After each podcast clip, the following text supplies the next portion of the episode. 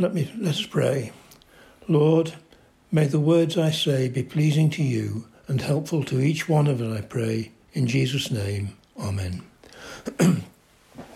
Some sections of the Old Testament make a really good read, and the book of Esther is one of them. It's a tale that's really very well written and could form a good novel or a TV programme. With that in mind, I thought it time to take the approach of some TV programmes and review the story so far. There had been a covenant relationship between God and his people, the Israelites, but the people didn't keep their side of the bargain. They turned away from God and eventually they were punished by being sent into exile. After about 80 years in exile, some returned to Jerusalem and first restored the city walls and then the city. But not everyone went back. It wasn't easy work in, around Jerusalem, and many people decided to stay in exile, where they had developed a new and easier life. So, as we see from today's reading of Esther, the Jewish people were in the 127 provinces of the Persian Empire, from India in the east to Ethiopia. The Jews were dispersed over a large area. That's similar to, to today in many ways. There are Jewish people in Jerusalem and Israel, and also in countries all around the world. But what other parallels may we find between then and now? I wonder. Well, Haman was upset. His feelings had been hurt because Mordecai refused to acknowledge him. And plotted, so he plotted Mordecai's execution to the point of having built some gallows. 50 cubits, that's something like 75 feet high, for the execution. His hatred of Mordecai was so strong that not only had he plotted to have a, a date set for the execution of Mordecai, but for the killing of all the Jews in the provinces of the king. That seems a bit extreme, I think, but the king had approved the killing, and we must remember that the approval could not be rescinded. Others have tried to execute every Jew. Hitler and Haman seem to have a lot in common. The modern word for it is genocide. That's the entire elimination of a race of people. And there are other examples of man's inhumanity to man in recent history. Bosnia and Rwanda are examples. Almost 20 years ago, a group of people from this church visited Murambi in Rwanda, where between 50 and 60,000 people had been murdered. These people were members of a successful minority ethnic group, or they were educated and members of the other group. Human remains were there, on display, left for all to see, so there could be no denial of what had happened and I assure you it was truly horrific. But what about Esther and Haman's intended genocide in the 127 provinces? Rabbi Meir Soloveichik, writing in the New York Times of 8th of March 2020, stated, Esther is the first biblical figure, male or female, to engage in statesmanship. Previous heroes, Moses and Elijah, Samuel and Deborah, are prophets who are guided and guarded by the divine, but Esther operates on instinct, reflecting a mastery of realpolitik. well, as a Christian, I have to respond to that by saying that Esther was using gifts given to her by God. I see no other way for an apparently inexperienced woman to do what she did. Also, I think I must add that even though the book of Esther doesn't actually mention God, he's there with his persecuted people. He would be in, in control of the situation. He would be with Esther in what she was planning. So it was the second day of Esther's feast for the king and Haman. It seems that the wine was flowing freely when the king asked, asked her what a petition was. Well, she didn't come out with it straight away. A response to say that if she had been sold as a slave, that would be okay. But the plan was to kill her and her people, and she asked that they all be spared.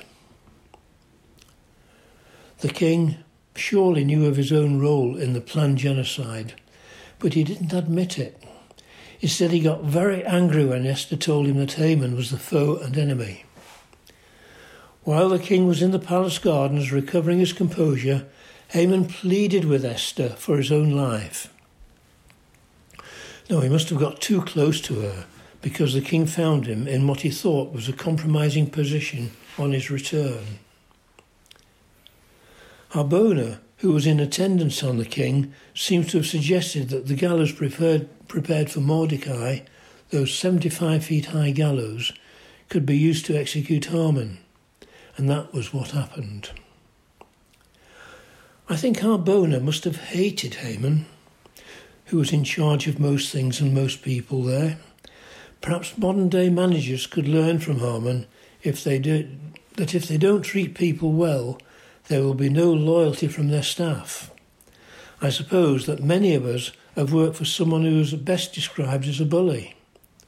I have and was never sure of the motivation but think the person concerned was insecure, and perhaps how Haman fe- that is how Haman felt. Well, with Haman executed, there was still the problem of the edict that Jews were to be killed. And we already know that an edict approved by the king could not be revoked. Esther needed to influence the king in some way, so she fell before the king in tears she requested that the order be revoked, but it couldn't be, so no, another order that superseded it was required. Esther had been given Haman's house by the king, and Mordecai was with her.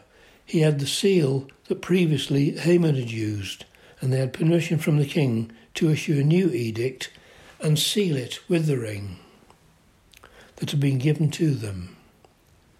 But what were they to do? The edict couldn't cancel the earlier one. That may have seemed the neatest solution, but it just couldn't be done.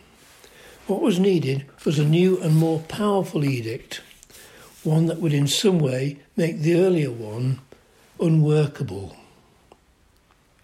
The edict that was issued by Mordecai allowed the Jews to defend themselves.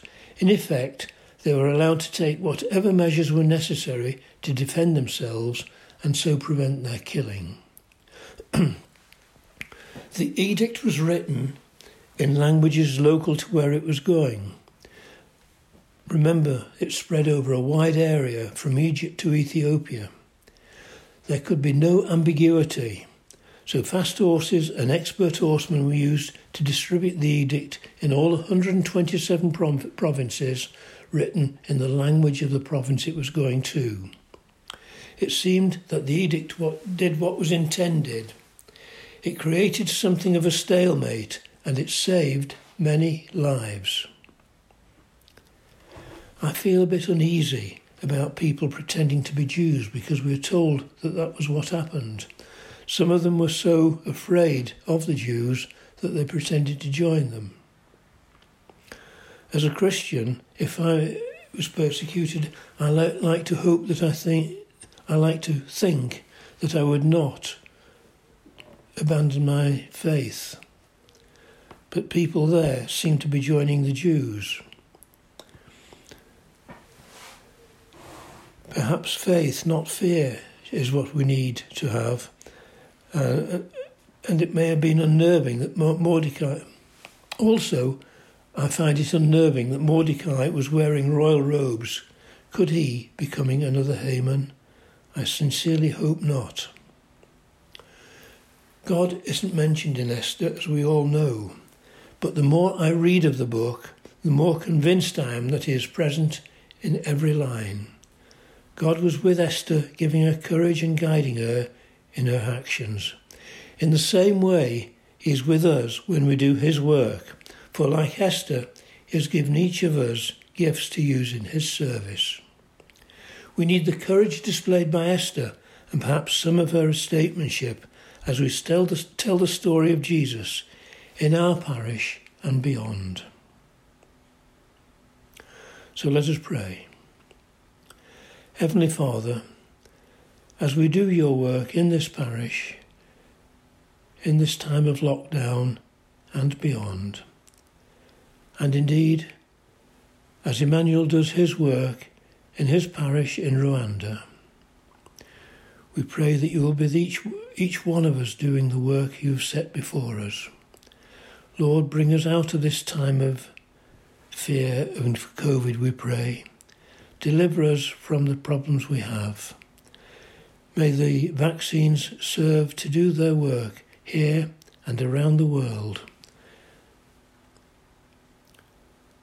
Help us, each one of us, as the lockdown eases, to be willing and able to spread your message of the good news among those we meet. In Jesus' name, Amen.